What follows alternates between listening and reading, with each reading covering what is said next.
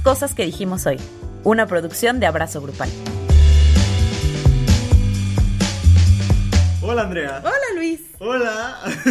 por un momento se me olvidó por completo que empezaba diciendo hola Andrea y dije, ya iba a empezar diciendo yo, hola, ¿cómo están? Este, o hola. sea, yo canceladísima de este programa. no, no, más bien te iba a dar la bienvenida como en un programa de EXA, ¿sabes? Así como de, ¿cómo estás Andrea? Eh, pero no, así se inicia. Eh, bienvenidas, bienvenidos, bienvenides a un episodio más de cosas que dijimos hoy. Estamos grabando esto eh, a la hora que tendría que salir el episodio. Ups. Son las 12 de la madrugada del jueves 17 de junio, porque estamos a unos a unas horas de salir de viaje, por primera vez en mucho tiempo. Eh, sí, eh, pues ya usted se enterará después. Este, pero aquí andamos. eh, y estamos muy felices porque ya es nuestro tercer episodio del mes del orgullo. Sí. Tercer Sí, episodio del mes del orgullo. Ya estamos a más de la mitad del mes del orgullo, lo cual se siente muy raro. Por una parte digo, ay, ya casi tengo menos trabajo. Por otra parte digo, la gente no se acuerda de nosotros el resto del año. Entonces, Aprovechemos. aprovechemos. Pero bueno, ¿cómo estás, Andrea? Bien, bien, muy emocionada, muy... No sé, tengo como esta sensación extraña de estar muy cansada de junio, Ajá. pero veo el final de junio acercarse y digo, "Ay, ¿y luego qué pasa? Más trabajo. ya más sé, pues, ya sé, pero no sé, ha sido como, fue como mucho planear y luego estar haciendo muchas cosas y lo veo, digo veo el final, pero es 16, 17 de junio hoy. Iniciando el 17, ajá. O sea, todavía falta un montón. Pero pues aquí una es dramática, entonces ya empieza con el morning period desde ahorita. Sí, no, pero todavía quedan tus buenos días. Sí. 13 días. Trece. Ay, güey. es que estamos grabando normalmente. Normalmente grabamos en mi casa, puedes dejarlo, no pasa nada. Este, normalmente grabamos en mi casa. Hoy estamos grabando en casa de Andrea. Y de repente sentí un gato Perdón, en mi regazo.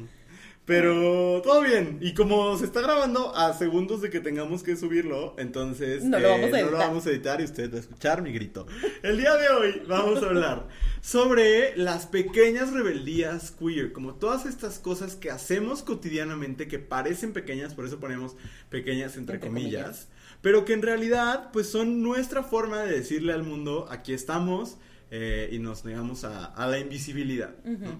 Pero antes de eso, eh, Andrea y yo hoy tenemos un eh, orgullo generalizado. Orgullo ¿no? en conjunto. Un orgullo en conjunto que es eh, los dos días pasados, el Congreso de Sinaloa y el Congreso de Baja California, por fin, después de décadas de trabajo de les activistas en, esta, en estas zonas, eh, aprobaron el matrimonio igualitario. El, el escenario en Baja California fue 17 votos a favor, 4 en contra y una abstención. Y lo que me parece impresionante, el escenario en Sinaloa fue eh, 23 votos a favor y todos los demás fueron ausencias. O sea, No fueron a trabajar. no fueron. Prefirieron faltar al trabajo, eh, específicamente los legisladores del PAN, PRI, PRD. eh, No mames. Ajá, todos, que votar. Güey. No más. Bueno. Mira, a mí lo que, me, lo que más me impactó de todo esto fue ver las imágenes de personas en círculos rezando. Ay, ya sé. ¿A qué le reza, señora? ¿A qué le reza? O sea, genuinamente me gustaría que alguien me explicara a qué chingados le están rezando. Pues a que la familia. Pero what happens? O sea, O sea- yo, yo no sé si creen que se va a disolver su matrimonio. Seguramente está ya muy disuelto. En primer seguro. lugar. Este, pero, pero no sé, no tengo idea. Pero yo también vi las imágenes de gente rezando afuera de los congresos. Rarísimo. Con unos letreros rarísimos también. Eh, una cosa muy rara. Sí, y genuinamente, si, si alguna de ustedes lo sabe, avíseme, platíqueme. ¿A qué le rezan? ¿A qué le tienen miedo? Sí.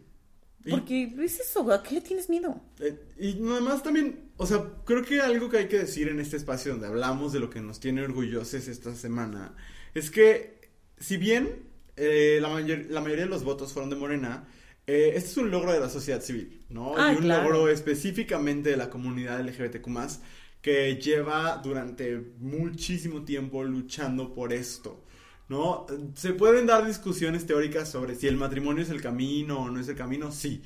Pero yo creo que no cabe duda de que esto es un paso a la igualdad sustantiva, ¿no? A, que ante la ley, las personas adultas que pagamos impuestos y que vivimos y cumplimos con nuestras obligaciones y demás, no seamos ciudadanos de segunda, ¿no? Porque si yo pago impuestos, ¿por qué no tengo acceso a los derechos que tiene? ahorita, hoy, en mi estado, en el estado de Guanajuato, donde el matrimonio igualitario no es una realidad.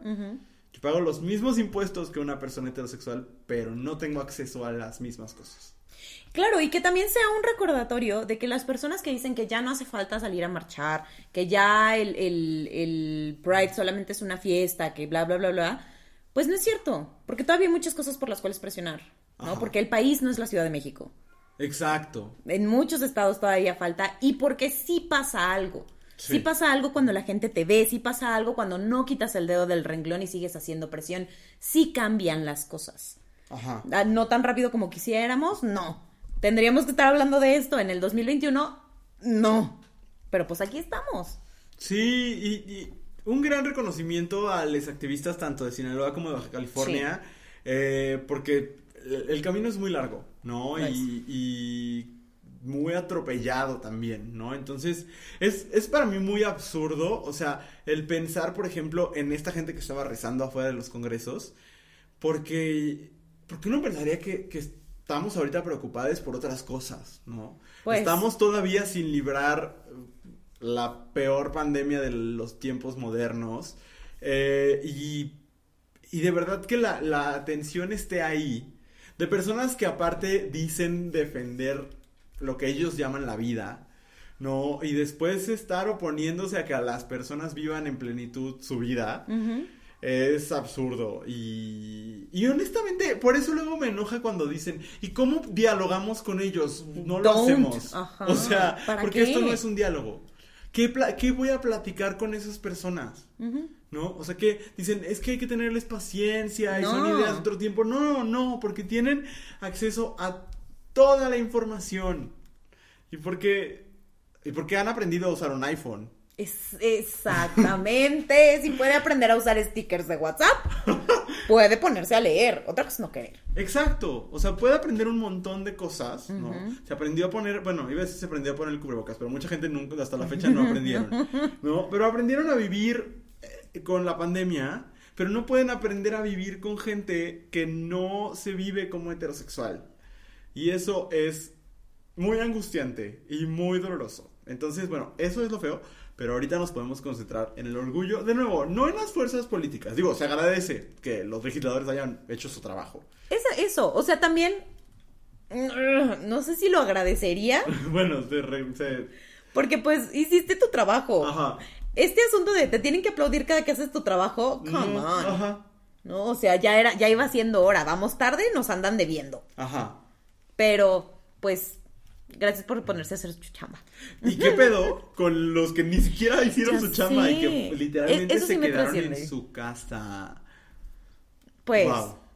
Pero bueno, estamos orgullosos, estamos felices y de nuevo pensar en que hay estados como, como Guanajuato precisamente, eh, como Tamaulipas, el estado en el que yo nací y en el que yo crecí, eh, donde el matrimonio igualitario no es una realidad, son estados, también hay que decirlo, son estados gobernados por el PAN, ¿no? Y, y eso... Eh, a mí me duele mucho porque tenemos un gobernador que fue electo por el PAN, pero también fue electo por un partido que tradicionalmente es de izquierda, que es el PRD, en una alianza que fue por sobrevivir en el sexenio, o sea, al inicio, a inicio de este sexenio o en la elección pasada. Eh, y, como pues lo que se ha pedido también de las agendas de izquierda al tener que subsistir en este ecosistema extraño político, ¿no? Pero pensar en que estos gobiernos donde el PAN específicamente domina, eh, pues, pues, o sea, de repente sí tienen maneras medievales de coexistir, ¿no? Sí, totalmente, totalmente. Y honestamente, no, o sea, no es por como pues echarnos tierra o echarnos la mala suerte. No creo que vaya a cambiar como anytime soon. Sobre todo ahora que fueron las, elecciones y que aquí en León eh, gana el PAN con una mujer ultra conservadora y que tiene un discurso súper antifeminista y súper conservador, horrendo. Sí. Pues creo que lo que nos toca es justamente esto de lo que vamos a platicar ahorita, ¿no? De seguir resistiendo desde donde se pueda, desde donde estemos seguros, desde todos lados. Desde nuestros espacios también. Exacto. Pues eso. Ah, eh, Hoy vamos a escuchar este, la fauna del hogar de Andrea. Eh, pero miren, es más emocionante. Es para cambiarles el. Allá se escuchan los pájaros, acá se escuchan los gatos. es correcto. Este, y ahí, a, la- a ver si la próxima vez transmitimos desde un herpetario o alguna cosa así. Eh, pero bueno, vamos a ir a una pausa y cuando regresemos vamos a platicar sobre estas pequeñas rebeldías. No nos tardamos nada. Si te gusta lo que estás escuchando, no olvides seguirnos en tu plataforma de podcast favorita o en todas. Estamos de regreso en cosas que dijimos hoy. Si durante esta pausa usted también fue a buscar en Google si el herpetario existía, existe, existe. Aquí no se anda uno inventando palabras, a veces, A pero veces. hoy no fue el, el momento. Andrea, ¿sí tienes el documento? ¿Sí te lo pasé? Sí, me, me lo Ah, pasaste, muy bien. correcto. pues el día de hoy vamos a platicar sobre todas estas cosas, algunas porque llegaron afortunadamente, como siempre, muchísimas respuestas. Yes. Eh, pero vamos a platicar sobre esas cosas que hacemos eh, todos los días, que parecen chiquitas, pero que son nuestra forma de resistir a las normatividades, digámoslo así. Porque es a la heteronorma, pero es a la cisnorma, pero es al patriarcado, pero es un montón de cosas, Al ¿no? sistema. Hoy, hoy nos enfocamos sobre todo en cuestiones que tienen que ver con la diversidad sexual y de género, pero como saben siempre está embarrado de otras cosas, ¿no? Sí, Entonces, bueno, ¿estás lista, Andrea? estoy lista. El primero es, híjole, controversial. Yo no sé si de nuevo van a llegar los FIFAs y anexes a, eh, a enojarse en el post del día de hoy. Vaya usted al post del día de hoy y ve en los comentarios a ver si ya hay FIFAs enojados. Y si hay FIFAs enojados, pónganles algo feo. Es más, si usted quiere empezar la fiesta desde hoy, que no estoy diciendo que deba, pero puede hacer un pequeño juego Ándale. con cada comentario que llega diciendo el lenguaje inclusivo es innecesario, el lenguaje inclusivo destruye el español. Ya cumple con su función. Ya cumple con su función. Bueno, puede hacer un jueguito con eso, nomás ahí se lo Un dejo como, game. como tip. Justo porque el primer tema es, las personas nos dicen, porque aparte este llegó varias veces, mi manera de resistir todos los días es por medio de usar el lenguaje inclusivo, Yes. siempre. Lo primero, fíjate que luego creo que no lo decimos suficiente, que el lenguaje inclusivo no es, en primer lugar, no es una cosa estática, es algo que está en experimentación, estamos buscando de qué formas hacerlo, y no hay una sola forma, hay un montón de formas, lo que pasa es que la gente no lo quiere ver, ¿no? O sea, porque hay quien propone, por ejemplo, a lo mejor no mm, transgredir tanto el español y entonces eh, usar palabras como eh, el cuerpo docente, ¿no? O Ajá. como eh, El estudiantado. el estudiantado, o el- es que no sé cómo decir los empleados en ese en esa forma inclusiva, ¿no? Como la plantilla fuerza laboral. Ajá. Como ese tipo de expresiones que no tienen género y eso también es un uso inclusivo e incluyente del lenguaje. Claro. Incluso esta onda que por alguna razón a los señores no les causa conflicto de poner el arroba, eh, que pues, supongo que se leería como todos y todas, que es- lo que pasa es que reproduce un binario, pero bueno, este um, también es una forma o un acercamiento al lenguaje inclusivo, ¿no? Un acercamiento que para mí ya se quedó como en los tiempos de los cafés de internet, pero, eh, pero por ahí, ¿no? O sea, como pensar en que no es un monolito, pues, no es una cosa que ya esté resuelta tampoco, no es estático, eh, y que es muy fácil poner y decir que el lenguaje ya cumple su función, cuando la función que cumple es la de visibilizarte a ti, Claro. ¿no? Sí, sí, sí. Otra cosa que me parece importante, porque en este camino del lenguaje inclusivo, Ajá. eh, de pronto nos llegan ciertas preguntas de personas preocupadas por querer usarlo y querer usarlo de manera correcta, Ajá. ¿no? Ah, Eh, mucho, sí. Ajá, y incluso personas que dicen, es que a mí no me gusta cómo se ve esto, Ajá. y entonces uso esta otra opción, Sí. ¿no? Eh, por ejemplo, yo mucho tiempo estuve peleada con la X. Ajá. Cuando yo empecé a escribir en abrazo grupal, yo decía, la X se ve horrible, no me gusta, es impronunciable, bleh", y no la usaba. Sí, sí. Ahorita la uso porque me parece más fácil en ciertos momentos y me, me hace sentido. Ajá. Pero creo que es importante entender que eh, no hay un manual. ¿Cómo escribías entonces xilófono? Ajá, México. con J. Pero, este, No o sea, hay no hay, manual, no hay manual, no hay como reglas que, que la, la Academia Gay de la Lengua vaya a llegar y te va a decir, eh, está Ajá. mal escrito, así Claro, no iba, ajá. ¿no? Este, y si lo que tú estás haciendo es abrir el lenguaje para que inclu- nos incluya a todes, Ajá. a todas, a todes, a todos, pues entonces vas por buen camino. Ajá. Ahora, esta persona dice, eh, usar el lenguaje inclusivo siempre. Yo le admiro, porque a mí es se me complicado. va. Sí. sí, es muy complicado. Que de pronto tienes como que desdecirte o estás escribiendo y tienes que regresar. Ajá. Y también es válido, ¿por qué? Pues porque así nos programaron. Claro. Y estamos desprogramando y es válido que de pronto se nos vaya un todos cuando no queríamos decir Ajá. todos. Entonces también tengámonos paciencia como en el proceso. Claro, pero aparte aquí estamos diciendo, esta es mi forma de resistencia. Eso es lo que a mí me parece muy, muy simpático luego, que nadie está diciendo si no usas el lenguaje inclusivo, eres una persona homofóbica, misógina, transfóbica y demás. Si lo, si lo ridiculizas, sí creo que hay un asunto, por Sí, lo claro. menos, de transfobia de- en la parte no binaria, ¿no? Eh, ahí sí creo. Pero si simplemente dices, híjole, todavía como que no le entiendo, pues eh, nadie está diciendo cancelenlo, que cancelenle, quémenle la hoguera, lo que sea. Chill, ¿no? Pero esa es la forma en la que muchos resistimos, ¿no? Y, y, y sí creo que es una forma de resistencia porque el lenguaje crea y transforma realidades, ¿no? Y entonces, eh, desde el lenguaje se transforma el discurso y se transforman un montón de prácticas, ¿no? Claro. Entonces eso, eso me parece como una buena opción. Eh, creo que también sería interesante que en las que queramos platiquemos si, a- si nosotros lo hemos vivido, ¿no? Ujú. Por ejemplo, para mí es difícil en espacios profesionales, sobre todo porque sí. pues nosotros somos, eh, damos clases de español, Sí, básicamente. ¿no? O- no, no, no, no solamente damos varias clases, pero tienen que ver con el lenguaje, ¿no? Y entonces también es el decir, bueno, en ciertos espacios no puedo porque mi función es otra, Sí. ¿no?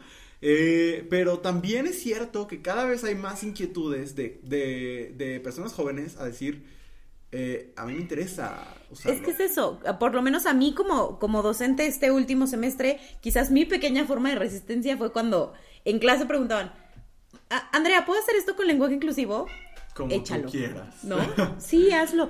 Y si está bien, no nos lo vas a poner mal, no, hazlo. Ajá. O sea, ese, a lo mejor que no lo uso yo abiertamente eh, en ese espacio en particular, pero darles permiso a ellos de poderlo hacer Ajá. es, es, es como, como salirte con la tuya sin tener Sí. que, ¿sabes? Sí, totalmente. Pero eh, creo que es un camino, y es un camino de ir encontrando también con qué forma de lenguaje inclusivo. Yo solo quisiera decir algo. O sea, toda esa gente que va a venir y decir, y el verdadero lenguaje inclusivo eh, es el braille. ajá. Yo quiero esperar a que nos ofrezcan un curso gratuito de braille. Sí. ¿no? O de lengua De de, lenguaje señas de señas, mexicanas. claro. Porque eh, muy fácil desacreditar. O sea, no hay esfuerzo que sobre. Estoy, de- estoy totalmente de acuerdo con que hay que eliminar el capacitismo por medio de pensar en formas incluyentes del lenguaje. Sí, pero eso no quita, o sea, una cosa no contradice a la otra, Claro. ¿no? Y eso me parece Le suma nada súper estúpido y tramposo. Y me choca que me quieran hacer trampa.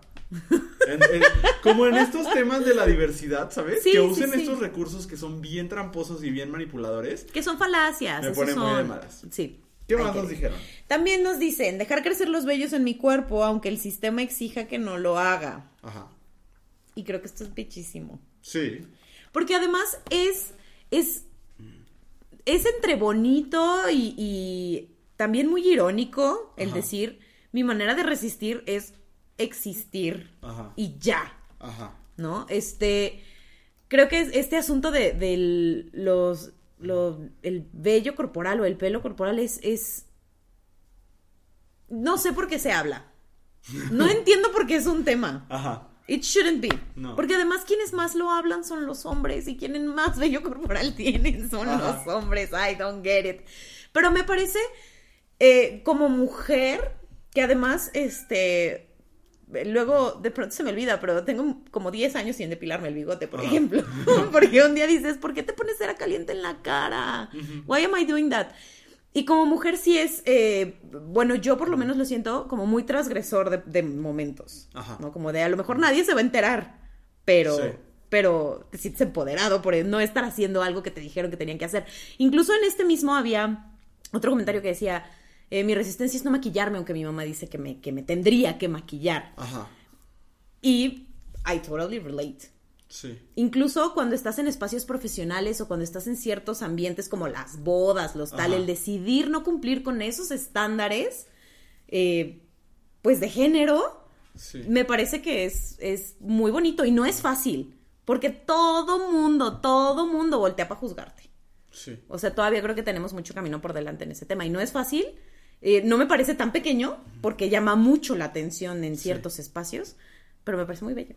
Y, y el asunto del vello me parece interesante porque hay reacciones muy violentas alrededor del Ah, tema sí. del vello eh, de muchos sectores, creo. O sea, como de los hombres, sobre todo de los hombres heterosis, no exclusivamente, pero mayoritariamente, eh, al considerar, creo yo, que las mujeres son un producto de consumo, ¿no? Y entonces cuando no está catered to my desires, como Ajá. entonces como diseñado para ese consumo, entonces me reacciono violentamente, ¿no? Sí. Eh, y también porque rompe un poco con esta idea del binario, ¿no? De, Sí. del- de la construcción binaria de los hombres tienen vello, las mujeres no, ¿no? Sí, sí, sí. Que es una narrativa extraña. Los y binarios que- y contrarios, además. Ajá, sí, Ajá. sí. Sí, los absolutos opuestos, ¿no?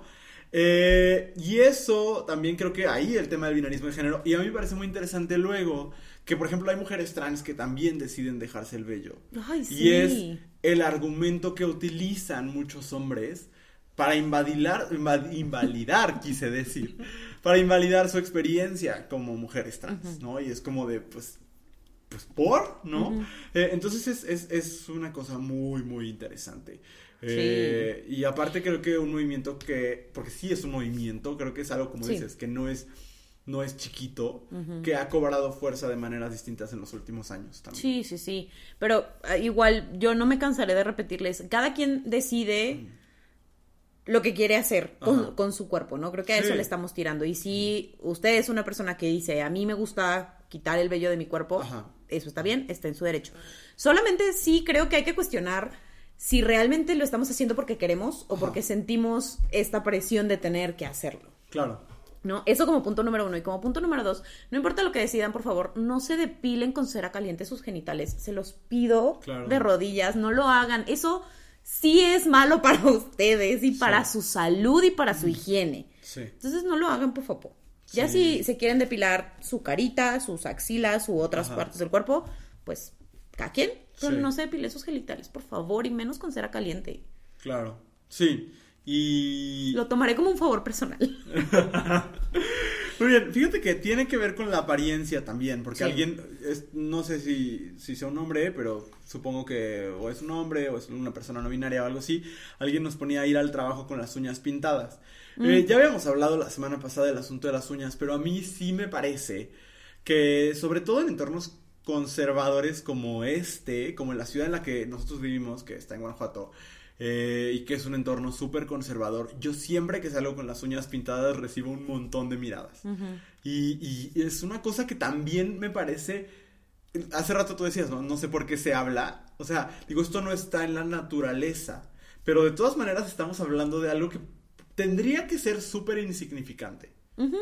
y, que, y que se le atribuye un significado eh, muy raro, ¿no? Y, y hablábamos también de los tonos, ¿no? De, bueno, a lo mejor si me pinto las uñas de negro, eh, pues es todavía un poco más aceptable porque me confunden con... Pero sí, ah, con emo, Emo, o con dark. ajá. Ajá. Pero píntatelas de rojo. Ajá, no, ¿cómo crees? La connotación que trae. Totalmente, Sí. ¿no? Entonces, ahí hay un asunto fuerte, ¿no? Entonces, lo entiendo, sobre todo en espacios laborales, donde todos, es que lo dijimos alguna vez y también nos la superhicieron de pedo, los códigos de vestimenta siempre son patriarcales y heteronormados. Sí, sí Y son. binarios, ¿no? Porque, por ejemplo, se ve como no profesional que un dude vaya con las uñas pintadas, pero se espera que una mujer Vaya, con, el manicure, pintadas. claro, claro. O sea, sin contar lo que cuesta irte a que te pinten las uñas todos los días, porque esa no es pintadita de uñas de casa. Ajá. Es de fui y pagué, Ajá. ¿no? Sí, no sé por qué es un tema, no sé por qué el asunto de los colores también es un problema. Sí. Let people be. Eh, y pues la, la verdad es que si esta persona va al trabajo con las uñas pintadas, eh, pues qué valiente, Sí. qué valiente, porque no cualquiera se anima a ser así de transgresor en los espacios laborales. Sí transgrede totalmente como el orden social. Sí, del- sí, sí, porque mueve cosas, mueve cosas. Sí. ¿no? Yo también, eh, siempre lo diré, hay que ser transgresor, pero también hay que poner la, la seguridad de, su, de la persona primero. Entonces, si esta persona se siente, o sea, de verdad, sí me parece valiente. Sí, y tú pones tu límite. Sí, exacto. Y si, lo- y si te pintas, las- te encanta pintarte las uñas y el único lugar donde te sientes ahorita segura, seguro, segure de hacerlo es en tu baño, está bien. Está bien, ajá. Eh, y si quieres salir y así ir a misa, también está bien. Esa es tu decisión, ¿no?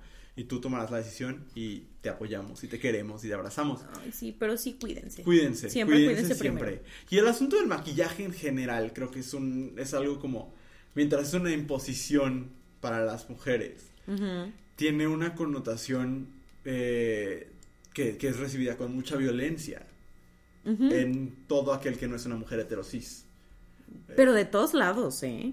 Sí. Porque Bueno, y depende del maquillaje, porque también a las mujeres cis depende de cómo estén maquilladas en ciertos espacios. Se les va a tratar distinto. Van a decir, ese maquillaje es muy vulgar o ese maquillaje es... O sea, como el asunto de darle tanto significado a la pintura que te pones en la cara, está cabrón.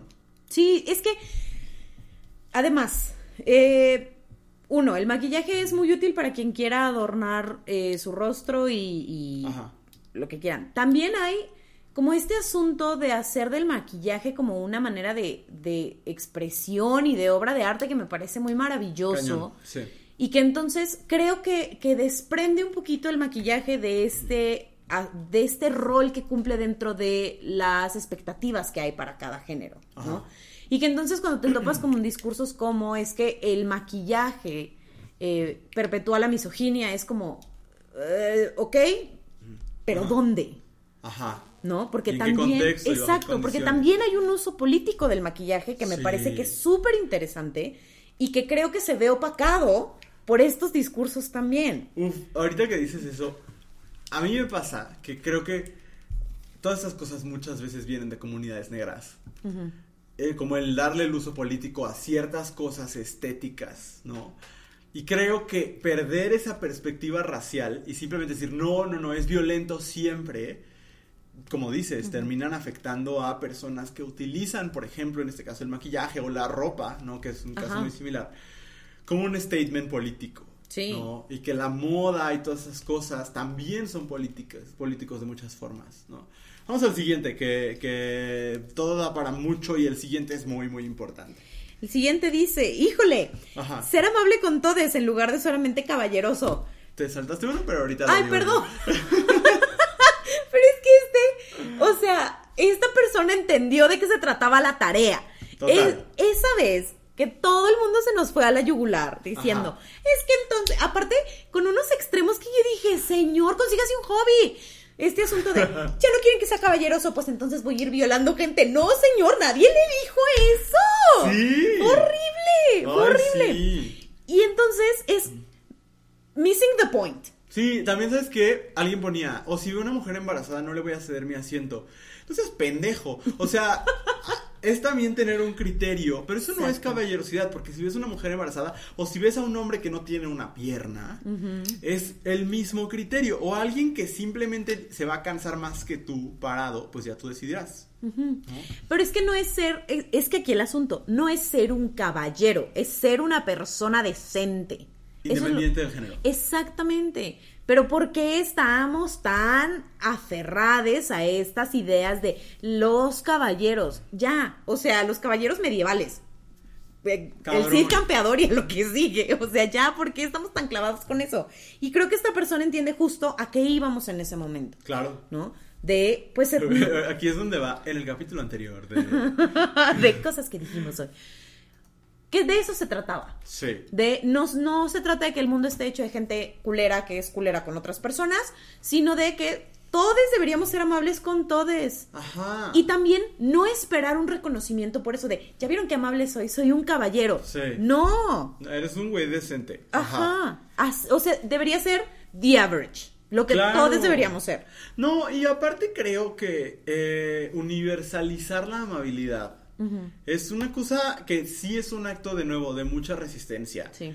El abrirle la puerta a quien sea, el decirle a quien sea que se ve bien, que, que te gusta cómo habla, que qué inteligente.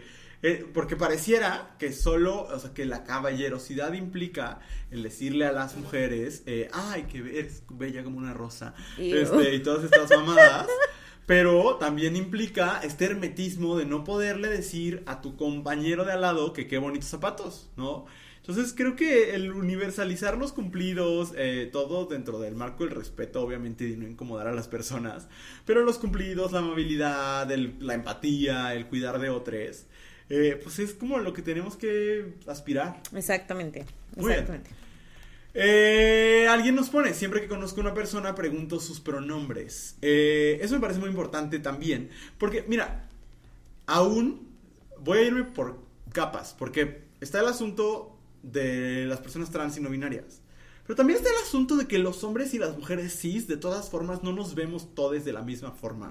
Eso es una mentira. Es Sí. un mito. O sea, el decir claramente yo puedo ver cuando alguien es trans es mentira. Claro. Es una mentira. Y entonces, o, cla- o claramente yo puedo ver quién es hombre y quién es mujer, o quién tiene pene y quién tiene vulva por ver su cara. De nuevo, es una mentira y una estupidez. Eh, eso es como la primera capa, para mí. Ok. Y después está el asunto de las personas trans y no binarias, ¿no? Que hay personas que están iniciando su transición, hay personas que su transición simplemente implica un cambio de pronombres y de, y de identidad de género, pero se van a ver igual. Y todas las transiciones son válidas, ¿no? O sea, hay personas no binarias que no pasan ni por una transición eh, hormonal, ni quirúrgica, simplemente, y a lo mejor ni de nombre Ajá. pero hacen un cambio de sus pronombres. Y todo eso son cosas importantísimas para el reconocimiento de las identidades. Y que no sopa- sepamos cómo nombrarlo y entenderlo y respetarlo, pues es- habla muy feo de nosotros, la verdad. Sí, claro. Sí, no, nos vemos terrible. Y sabes que, por otro lado, hay gente que se ofende cuando le preguntas sus pronombres. Eh, pero no es que yo te esté diciendo nada más que yo no voy a asumir, te voy a preguntar. Igual que a todo mundo, porque las personas trans, las personas no binarias, las personas cis, no nos vemos de una forma de- determinada. ¿No? No, y además, más allá de no vernos de una manera determinada es... Hay, hay, el otro día, voy a hacer un símil aquí. Ajá. El otro día le- leía algo en Twitter que decía, se me hace muy raro cómo en México tú escoges cómo te llamas. Ajá. O sea, en otros lugares, pues si te- su- tus papás te pusieron Andrea, pues te llamas Andrea. Sí. Pero llegas a México, lo decía evidentemente una persona que no, no era de aquí. Decía, tú llegas y te dicen, ¿cómo te llamas? Andrea, ¿y cómo te gusta que te digan? Ajá. Sí. ¿No? Entonces, creo que es parte de este asunto de cómo me gusta nombrarme. Ajá.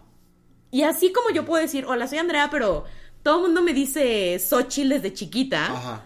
Este, no es mi caso, pero así le pasaba Ajá. a mi mamá. Este. y, y está bien. Ajá. Y la gente lo respetaría mucho más que si yo llego y digo mis pronombres son ella. Ajá. Es como. Que- Sí. Creo que es eso. Más allá de cómo nos vemos, es cómo decidimos nombrarnos. Y creo que es súper, súper, súper válido. Y además, luego esta gente que le pregunta sus pronombres y dice, yo no uso pronombres. No, pues evidentemente no sabe de qué se trata este asunto, señor. O sea, los Los estás usando en la respuesta que me estás dando. Sí. Entonces, otra vez missing the point, no entendiendo de qué se trata. Aquí me surge un punto bien importante. Las personas queer no inventamos los pronombres. Sí. O sea, eh, muchas veces nos llegan, este, como preguntas de, ¿me podrías explicar los pronombres? Y es como de, ¿quieres que Los te- posesivos. Ajá, o sea, sí, el asunto de los pronombres no es nuevo. No. O sea, simplemente hay neopronombres eh, y hay personas que usan más de un género en sus pronombres, pero no es un asunto nuevo y como el decir no uso pronombres está, está grave. O sea, Me parece sí. que esa sí es como una deformación del lenguaje preocupante. Sí, porque va a ser muy difícil entender. Sí, sí, muy. Sí, bueno, pero me parece que es bien importante esto de, de preguntar los pronombres porque es darle un madrazo, en este caso a la cisnormatividad, Sí, sí. ¿no? Darle un madrazo a esta idea de el género se asume, No se asume porque ni se ve, ni se escucha, ni se siente, ni se nada. Se, se autopercibe y se comparte, ¿no? Sí. Entonces, bueno, muy bien. ¿Qué más? Muy bien, dice, nunca permitir a, mi, a amistades ni familia comentarios LGBT fóbicos. Ajá. Esta es hermosa, Muy. es hermosa, porque eh, muy- de pronto nos llegan preguntas que dicen, es que, ¿cómo le hago para que mi familia no sepa que soy queer Ajá. o soy lesbiana o soy lo que yo quiera? Ajá. Este, pero que Pero dejen de decir estas Ajá. cosas, así como corrijo, ¿no? Ajá. Y creo que eh, es algo que me gusta mucho como de los, de los Gen Z, Ajá. que son como muy, eh, hoy ando bien pocha, I'm so sorry, pero son como muy outspoken Ajá. sobre este tipo de cosas, Sí. ¿no? Y que aunque sean eh, aliades de la comunidad, son muy tajantes en ese sentido. Claro. Y eso me parece que es bien valioso, Ujú. Pero regreso a este asunto de también cuiden a su personita primero. porque como, perso- como persona pedera, porque a mí me gusta, me- o sea, estarme peleando con la gente, Ajá. este, y soy muy confrontativa, es muy agotador. Sí. Y sí es, y es así, creo que no es una resistencia pequeña en ningún sentido, porque cobra una factura muy alta. Muy cabrón. Tanto a nivel personal como a nivel eh, de relaciones. También entiendo que de pronto une toma decisiones de no quererse relacionar con personas que hacen ese tipo de comentarios, y lo entiendo, lo Ajá. comparto, pero sí la cuota emocional que cobra está cañona. Sí. Está cañona. Entonces solo diría también cuídense, apapáchense y recuerden que no todos los momentos tienen que ser un momento de pelea eh, confrontativa, pues. Ajá. Pero, pero qué bueno, qué bueno que sean comentarios que ya no se toleren en los espacios y que por lo menos no lo digan enfrente de ti. Sí. Que sepan que es un espacio donde esas cosas no se toleran. ¿Sabes? Yo te- como yo lo comparto desde mi experiencia, yo lo agradezco mucho porque, por ejemplo, me ha llegado a pasar que amigas eh, heterosis, pues todo bien con mis relaciones y eh, woke y aliadas y demás. Y de repente luego sales con el novio y evidentemente ellas no son responsables del novio, pero es súper incómodo tener al güey ahí diciendo cosas abiertamente homofóbicas, ¿no? Es como... Ay, qué horrible. Sí, es como... A veces me cuesta entender, a mí desde el punto en el que yo estoy parado, cómo son compatibles esas dos realidades, ¿sabes? Pero sé que pues, que pues no es su responsabilidad, ¿no? O sea, que no es responsabilidad de la persona, o no sé, Andrea está haciendo caras que no Híjole. sé qué significan. Es que tengo una opinión controversial. ¿Ok? Mira, es que creo que tanto en este asunto de eh, ser una persona aliada con la comunidad LGBT Ajá. y, y ser feminista, Ajá. y junto las dos cosas, no porque vayan juntas, sino porque creo que aplica el mismo principio. Sí, a veces. En, en este caso, Ajá. en este ejemplo, de si tú te dices persona aliada con la comunidad LGBT, pero la persona con quien decides compartir tu vida, tu intimidad, tu lo que sea, es una persona homofóbica o. LGBT fóbica, entonces no eres un aliado. Ah, O no sea, está- no está ¿estás de controversial, acuerdo? Yo pienso lo mismo. Porque creo que sucede lo mismo y, de verdad hago el espejo. Si tú te consideras feminista y tu pareja no se toma en serio el feminismo, Ajá. no eres reina. Ajá. O sea, sí creo que no somos responsables de la otra persona, pero sí somos responsables de con quién nos relacionamos. Y cuando aceptamos compartir estos espacios Ajá. con una persona que abiertamente eh, violenta o minimiza los discursos de los que se supone que somos aliadas, Ajá. entonces no lo estamos siendo.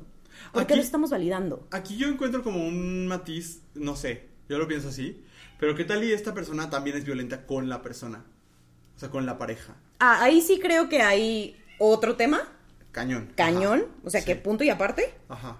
Solo no, no quisiera como que pareciera que eh, juzgamos a alguien que está en una situación así, que obviamente no para nada. Ah, no, no, para nada. No, no, no. O sea, cuando estás en una situación de violencia es otra historia, Sí. ¿no? Pero estoy totalmente de acuerdo en que, o sea, si eres la... eh, no, no, le morrite woke, no le voy a poner género, pues, de, de tu círculo de amigos, pero te estás relacionando con Samuel García, ahí hay una incongruencia Cañona. fundante. Sí, cañona. Porque no- eh, tampoco es como, ¿cómo conviven estas dos cosas? Insisto, hay cosas que no, no, no conviven. Sí, No conviven. yo también creo.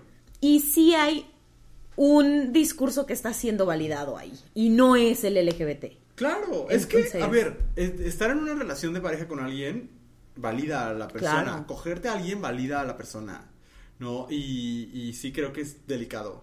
Sí, y, y creo yo, yo que lo he vivido de este lado, yo, yo, yo sí lo he sufrido. O sea, el tener que estar conviviendo con un güey que es súper homofóbico, nada más porque es pareja de mi amiga que según es muy abierta, ¿no? Pero que dice, pero bueno, él así es.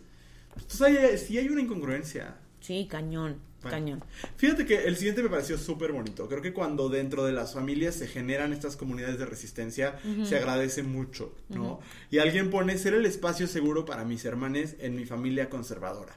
Qué bonito. Eso es algo que se agradece profundamente, ¿no? Porque yo, yo no me acuerdo si lo conté aquí, pero lo escribí alguna vez para un post en Abrazo Grupal, eh, que mi familia extendida, mi papá tiene nueve hermanes. Eh, somos muchísimas y yo toda mi eh, infancia y adolescencia creí que yo era la única persona queer en este grupo de, serán más de 50 personas, ¿no? Eh, y con el tiempo me he dado cuenta que somos muchísimes, ¿no? Y me hubiera gustado tener ese espacio. De- afortunadamente después lo pude construir con mi familia nuclear, ¿sabes? Eh, porque soy profundamente privilegiado en ese sentido, pero eh, el tener ese oasis es muy bonito, ¿no? Y como el, el leer que esta, esta persona nos comparte que ella puede ser ese espacio seguro dentro de una familia que no es segura, ¿no? Mi familia ampliada también es profundamente conservadora, ¿no? Entonces, eh, a mí me ha servido que tanto mis papás como mis dos hermanas son ese espacio seguro para mí. Claro. ¿no? Y que en, en el resto de mis tías y tíos, eh, pues, a excepción de uno que es mi, mi vida entera, pues no, realmente no, ¿no? Y entonces el tener esos espacios se agradecen profundamente. Claro. Sí. Can't relate. Ok, con At nadie. all. No, o sea, sí. Eh, ahí tengo como. Es que, por ejemplo, mi hermana Ajá. es este. Pero ella siempre ha sido un espacio seguro para mí en todos Ajá. los sentidos. Claro. Y además es mi hermana menor. Sí. Entonces es como. Ah, muy chida. Es, es, es una chulada, mi hermana. Pero está. Creo que de pronto hay estos momentos de, de resistencia que uno no espera. Me pasó. eh, como en este momento en mi familia materna solamente hay como otra prima aparte de mí que, que se vive como queer y demás. Y cuando ella salió del closet fue Ajá. muy dramático. Y quien salió a, a- O sea, quien sacó la casta por el equipo fue mi abuela. Mm, Mi abuela conservadora. Qué bueno. Out of nowhere. Ajá. O sea, algo que nunca se ha hablado con ella, que nunca se le ha presentado y tal. La respuesta de mi abuela es que sea feliz como quiera ser feliz. Sí. Y entonces, ¿quién apapacha y quién protege y quién calma a sus hijas y les da desapes así de usted quédese tranquila? Ajá. Terminó siendo mi abuela, out of nowhere. Entonces, esos pequeños espacios creo que, aunque hayan sido como... No, que vinieron del corazón. No Sí. de esta, no de este buscar ser un espacio seguro, sino de... Pues algo nuevo llegó a mí, lo recibo y lo, lo agradezco y lo amo. Pero estoy Es seguro que no viene del buscarse un espacio seguro, quizás porque no conoce la terminología. Sí, claro, claro. Pero la intención ahí está. Y me parece muy hermoso. Muy. Muy, muy hermoso. Y creo que cuando podemos ser esa persona, no, no siempre en las familias, pero sino en las familias, en eh, eh, espacios extendidos, en, en las escuelas y demás, Ajá. siempre es muy bonito Total. encontrar Y esas islas. Me encanta porque la siguiente forma de resistencia es totalmente lo contrario, pero también me parece muy válida, ¿no? Ah, sí. Y me, me encanta. Sí. Dice, poner estados de WhatsApp gays para que mis tías católicas se enojen. Esto me parece maravilloso Sí. por dos razones. Uno, porque amo la- lo pasivo-agresivo de esta acción. Y dos, porque evidentemente solo pone estados de WhatsApp para que lo vean sus tías. Porque Claro. ¿quién más ve los estados de WhatsApp? Exactamente. Pero me parece muy bonito. Sí. Porque es, creo que una manera menos confrontativa de hacer lo que platicábamos hace rato de decir, hay discursos que yo no voy a tolerar porque estos son mis discursos. Sí. ¿no? Y es como, no me voy a sentar en la mesa que compartimos, donde partimos el pan a decirte, tía, deja de ser homofóbica. Pero Mm. te voy a decir, aquí hay una persona queer o un discurso queer. Sí. Ya si tú decides hacerte pendeja es otra cosa. Exactamente, pero Sí. de cierta manera sí confronta. Total. Totalmente. Y me parece muy bonito. Fíjate que eh, hace, ¿qué será? Un par de días, una tía que vive en Estados Unidos, que desde hace muchísimo tiempo que no veo, me comentó súper bonita una historia de abrazo grupal, de hecho directo a la cuenta, y dije, ay, qué bonito, o sea, como que se siente bonito eso, pero también me di cuenta que se siente bonito porque cuando yo hacía otras cosas que no tenían que ver con la diversidad, Cuando yo hice un documental que tenía que ver con hip hop, cuando hice otras cosas, ahí estaban los likes y los comentarios de mis millones de tías. Y desaparecieron, ¿no? Eh, a excepción de algunas que son súper aliadas y súper fabulosas. Eh, y entonces también es decir, pues igual y la, la biliste está, o sea, cuando ves, cada vez que ves las historias que subo, porque a veces ahí las veo viendo cosas, eh, a lo mejor te da gastritis. ¿Y sabes qué? Qué bueno. Es tu asunto. Sí, creo que es una manera muy bonita de resistir. Sí, ¿no? Y, de hacerse visible. Sí, y sabes que también, que también nosotros tenemos que saber que también a veces se vale el que, no el querer hacerle daño a alguien, porque no va por ahí, pero el decir, no voy a parar por ti. No, no, me niego. No, enójate, habla de, mal de mí en las reuniones, eh, lo que quieras. Bórrame de Facebook. No me haces nada. Ujú. Pero a veces también se vale, ¿no? Poner esa terquedad de decir, pues este soy, punto. Sí, claro. Muy bien. Me encanta, me encanta, soy fan. Ay, a mí también. Sigue poniéndolas. Si nos mándanoslas para seguir, para ponerlas nosotros también en los- nuestros estados. Ya sé. Alguien pone decir pareja en lugar de novio o novia. Es decir, el no asumir, creo que por ahí va, ¿no? El Sí. no asumir el género, no, no asumir la orientación sexual de las personas. ¿No? No asumir que si es un hombre o si le percibes como un hombre, se está relacionando con una mujer o viceversa, ¿no? Sí, claro. Este, por muchas razones, porque hay más de dos géneros, porque las personas no, muchas personas no somos heterosexuales. Este, incluso tu compa que fue, que se vivió como heterosexual hasta los 45 años, igual y un día eh, decide no vivirse como heterosexual. Y todo eso está bien, sucede y, Y demás. es válido. Ajá. Sí.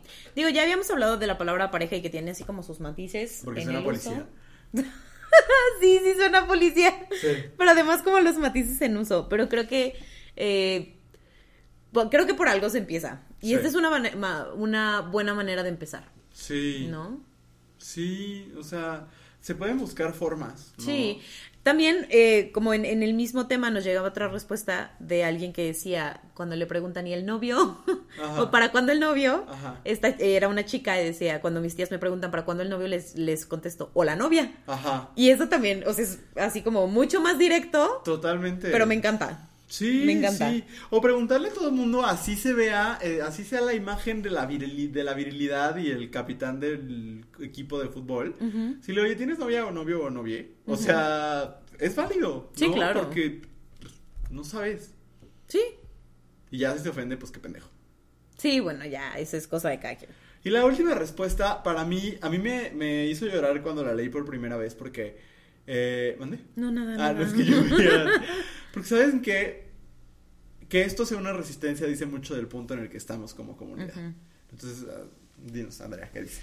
Dice, planear mi futuro, imaginarme a mí una persona trans con hijes, trabajo, casa, imaginarme de viaje.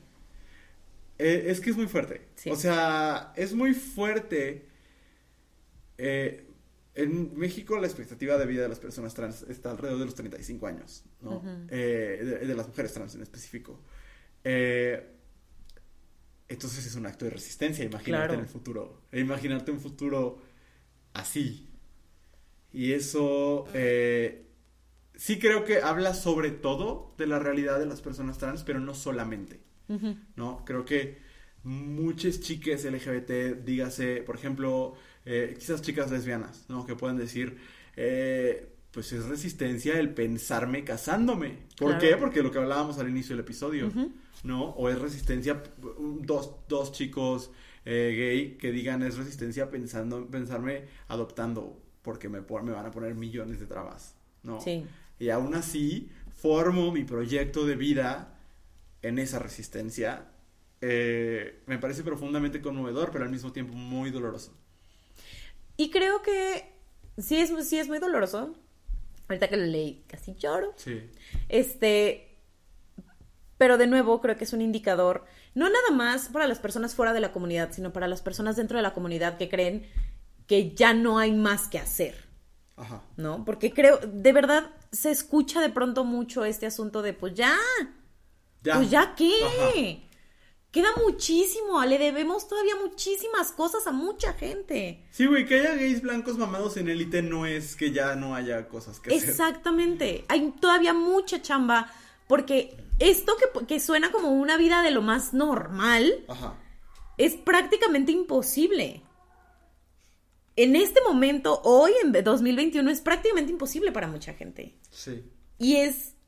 Y no tiene motivo para hacerlo. Eso es lo peor de todo. No hay ningún motivo para que sea imposible. Conscientemente, bueno, no, más bien, inconscientemente todos los días despertamos y aceptamos que estas cosas sigan pasando y que estas cosas sigan siendo imposibles para muchos. Sí.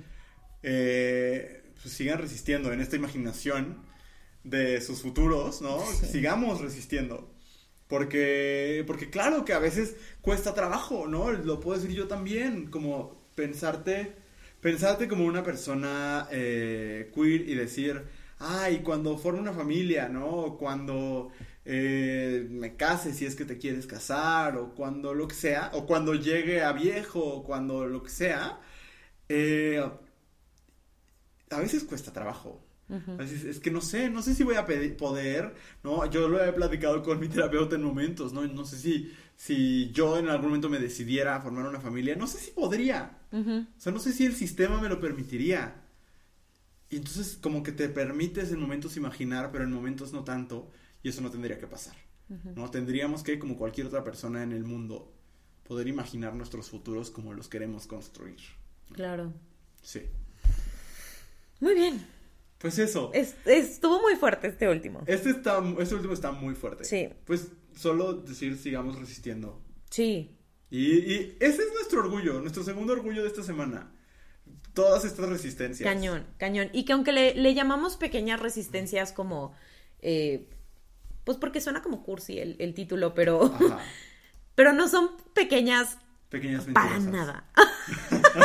no. No, pero, o sea, no, no son pequeñas en el sentido de que importan poco o, son nada. insignificantes, pero para nada, ¿no? No. O sea, no. Significan todo. Significan Sí, todo. cañón. Y no solo para ti, para todos como comunidad lo necesitamos. Cañón. Muy bien. Pues gracias por compartirnos esto. Eh, cuando regresemos, el top 3 de esta semana. Ahorita ven de qué es. Ustedes no se vayan. Compártenos tus comentarios sobre el tema de esta semana utilizando el hashtag Cosas que dijimos hoy en Twitter y en Instagram. Estamos de regreso en cosas que dijimos hoy para este último bloque que se llama el top 3, que en realidad es como una especie de top 6 porque pues son dos top 3. Ah, este, donde les vamos a recomendar series. Este- Esta es la cat- category is series. Eh, series que nos gustan con temática LGBT. Yo sí les voy a confesar que no es necesariamente mi top 3. Porque eh, en las historias de abrazo esta semana les recomendé muchas y tampoco quiero ser el más reiterativo. Eh, entonces elegí como algunas que me parece que se han hablado menos o que, etcétera. Ya lo, ya lo verán. Pero bueno, cada quien les va a recomendar tres series con temática queer que creemos que pueden disfrutar, hacerles pensar, llorar, sentir, etcétera. Andrea, ¿cuál es tu primera recomendación? Mira, yo no tengo ningún temor de ser reiterativa. Porque yo siempre recomiendo las mismas series. Lo siento, yo no veo tantas series como Luis Ruiz. Ah, bueno, aquí Yo soy, yo soy una persona que necesita repetir y repetir y repetir lo que, lo que consume. Ajá. Pero eh, mi primera recomendación, si usted no la ha visto, es eh, no una serie, sino un episodio dentro de una serie que es eh, San Junipero en Black Mirror. Eh, eh, me parece una historia de amor eh, sáfico muy bonita. Ajá. Este, yo pienso en el final de ese capítulo y lloro nomás de pensarlo. Está armado, además de que estéticamente es precioso, la historia de amor que hay ahí, el- no, las historias de amor que hay ahí, porque Ajá. hay más de una, me parece que son súper auténticas, súper humanas, eh, y como todo lo humano, con sus, sus asegúnes, como diría Sí. mi mamá. Entonces, solo véanla, véanla for the sake of love. Sí. Y porque de verdad está muy bonita de ver. Muy. Los colores son una chulada. Vale mucho la Sí, pena. vean. Y es el único episodio de Black Mirror que no te hace sentir feo. Sí, Y eso está padre también. sí. Sí. Muy bien. Mi primera recomendación, quizás te sorprenda, pero es que a mí me molesta mucho que Friends haya vivido tanto. No pues, no porque Friends haya vivido tanto, pero recuperemos Will and Grace. Ah. Will and Grace es mi primera recomendación. Es una serie, eh, es una sitcom tradicionalísima en su estilo de sitcom, Sí, sí. que cuenta la historia de, honestamente, una amistad que uno quiere negar el cliché. Uno quiere no caer en el estereotipo, pero es un tipo de amistad que sucede muchísimo entre mujeres cisgénero y hombres homosexuales. O sea, es un tipo de amistad que pasa mucho, ¿no? Y que, eh, y pues esta es la historia de Will, un hombre gay, y Grace, una mujer heterosexual, que se aman de todas las maneras posibles, menos la sexual. Y entonces, eh, pues viven juntos. eh, en momentos de la serie, las temporadas son muchas temporadas. Eh, y aparte hay otros dos personajes, eh, uno que es interpretado por Sean Hayes, que yo creo que fue la primera vez que la televisión gringa vio a un personaje tan, no sé cómo decir flamboyante en español, eh, pero como tan extravagante y como Ándale. tan... Ajá. Y bueno, el, el- el otro personaje que ahorita se me está yendo el nombre, pero que muero- me hace morir de risa, no tiene nada que ver con lo queer, pero es muy divertido. Eh, pero Will and Grace es una gran serie. Aparte, ¿sabes que A mí me funciona mucho para estar haciendo otras cosas. Ujú. Y aparte hay, no sé si dos o tres temporadas de un reboot que se hizo de Will and Grace después. Que está bueno también. Entonces también vale la pena que, que lo vean. Eh, ay, yo lo recomiendo mucho porque... Porque en esencia sí hay cosas que están súper outdated porque pues todo lo que veas de los noventas va a estar. ¿no? Sí, claro. Pero es muy buena comedia, es muy chistosa y creo que también a veces esta exigencia de que todo lo queer sea intensísimo. Eh, las dos otras dos que voy a recomendar sí son intensísimas, pero esta no y creo que también está chido. Ok, muy bonito. Muy bonito, muy divertida además. Sí, eh, nada más quiero decir algo, Biden dice que él se volvió empático y sensible a los temas LGBT viendo Will and Grace. Órale, mira, tal? William Grace cambiando el rumbo del mundo. Sí. Muy bien. Eh, mi siguiente recomendación es una serie de la que ya he hablado mucho, eh, porque me encanta, me hace llorar, me hace sentir todo, todo, Ajá. all the feels, que es Orange is the New Black. Uf, Y esta serie me gusta, no nada más por la representación este, queer que hay en la serie, porque sale mi reinota Laverne, Laverne, eh, Cox. Iba a decir Fox, for some reason. Este, no solamente porque sale ella, sino porque creo que además es una serie que de cierta manera nos muestra más o menos así se tendría que ver pensar de manera interseccional. Todos estos temas deberían estar puestos en tu mesa. Ajá. Y entonces, de pronto, la serie es demasiado. Digo, pasando la primera temporada, porque cuando todo se trata de Piper es aburridísimo. Sí. Pero cuando se trata de todas las demás, Uf. es, es muy conmovedor y sí creo que ayuda a, a esto, ¿no? Como entender que los problemas no vienen de un solo lugar, que las personas no venimos de un solo lugar y que los problemas todos, no nada más los queer, sino que todos vienen de muchos lugares que tenemos que tener sobre la mesa. Y que no porque eh, estemos hablando de algo queer, tenemos que dejar de lado otras cosas o son conversaciones menos importantes. Sí. Entonces, eso me parece que esta serie lo pone eh, muy claro. O sea, no hay manera de ver esta serie y decir, ay, yo no entiendo cómo, cómo se juntan las cosas queer con el Total. racismo. Ahí está, ¿no? Entonces, véanla si no la han visto, por favor. Y las actuaciones son cosa. espectaculares. Uso a Duba. No, no. Sí. O sea, increíble. Mi segunda recomendación es un deep cut. Ok. Eh, es una serie que aparte a mí me ha encantado ver cómo quien la vio y quien la logró capturar hace todo por recuperarla porque no está en ningún lado más que en bootleg. La serie se llama XY, es una serie mexicana que produjo Ajá. Canal 11. Eh, fíjate que, que a mí me gusta muchísimo, tiene tres temporadas. En esa serie descubrí a Luis Gerardo Méndez y es la última vez que lo vi actuar bien. Eh, cuenta la historia de una revista tipo GQ, una revista de hombres para hombres, para el hombre blanco exitoso, eh, y de su equipo editorial, de los hombres que escriben para esa revista.